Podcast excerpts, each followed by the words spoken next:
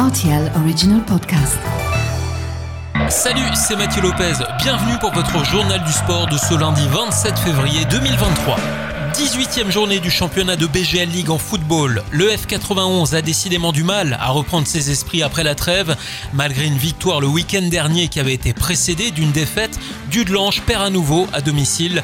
Le Racing Luxembourg s'est imposé 1-0 sur le terrain du F91 qui se retrouve désormais 5 points derrière le Swift à la seconde place du classement. Esperange profite de cette faiblesse pour prendre le large en tête du championnat après sa victoire 3-0 face à Strassen.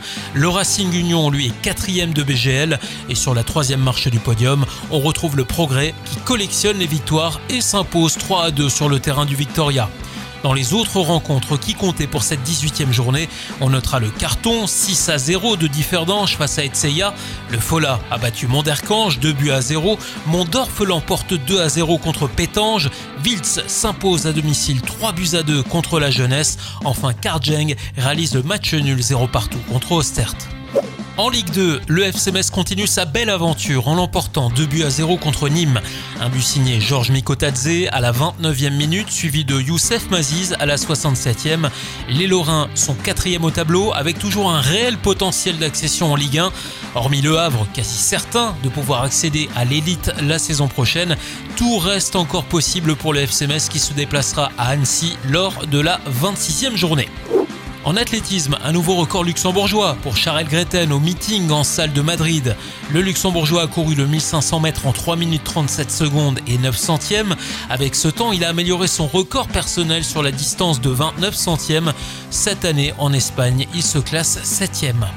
En ski alpin, l'Autrichien Marco Schwartz a remporté le géant de Palisades Tao aux États-Unis ce week-end.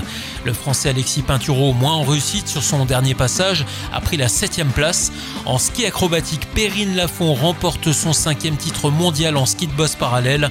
Enfin, en ski nordique, le duo Renaud Jay et Richard Jouve décrochent la médaille de bronze au team sprint des mondiaux. On termine par du rugby. Dans le tournoi des Six Nations, l'équipe de France a prouvé qu'elle était encore vivante après sa cuisante défaite face à l'Irlande il y a 15 jours.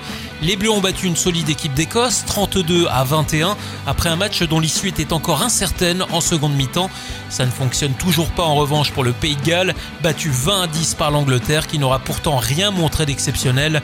L'Italie, elle, s'est bien défendue contre l'Irlande qui a ramené une victoire de Rome sur le score final de 34 à 20. Au tableau, les Irlandais restent leaders et invaincus, mais attention à la quatrième journée où la France devrait pouvoir s'imposer facilement à Twickenham face à l'Angleterre et l'Écosse qui voudra créer l'exploit chez elle face aux 15 du trèfle.